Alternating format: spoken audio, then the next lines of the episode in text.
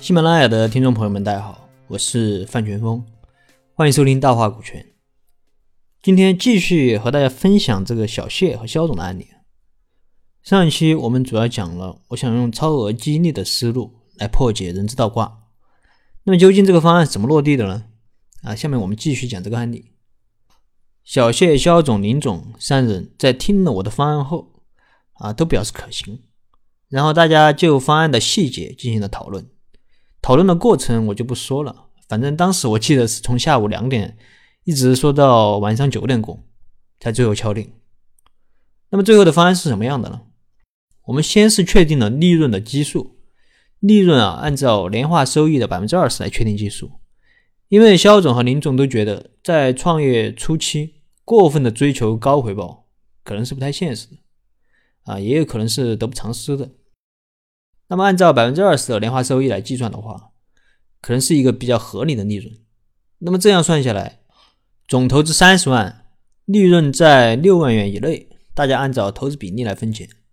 利润超过六万，那么超过部分的百分之五十奖励给小谢，剩余的百分之五十，大家按照持股比例来分。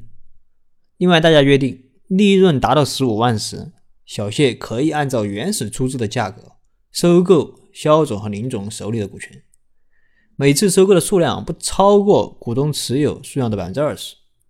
当小谢的持股比例达到百分之七十的时候，肖总和林总可以拒绝小谢的收购请求。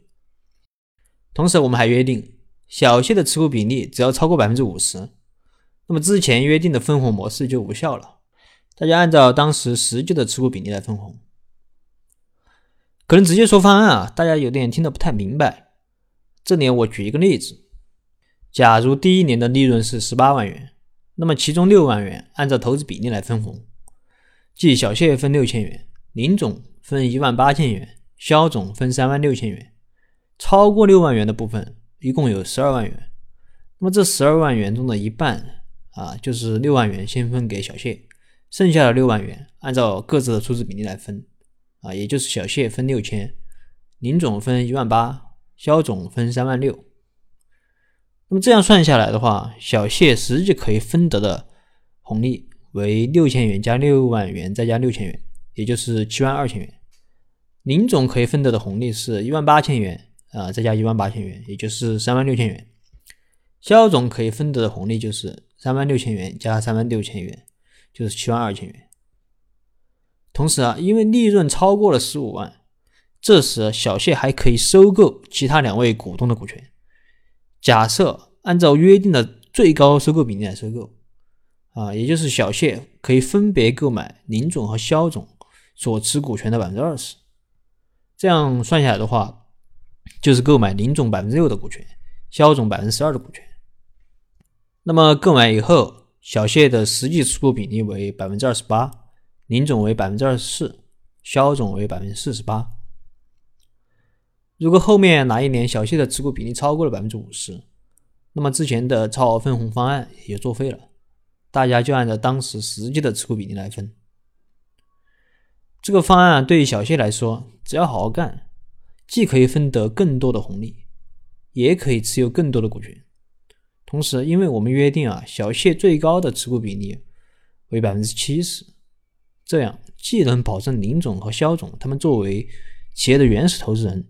享受企业的红利，也能保证小谢对企业的控制。那么现场的这个沟通也达到了预期的效果。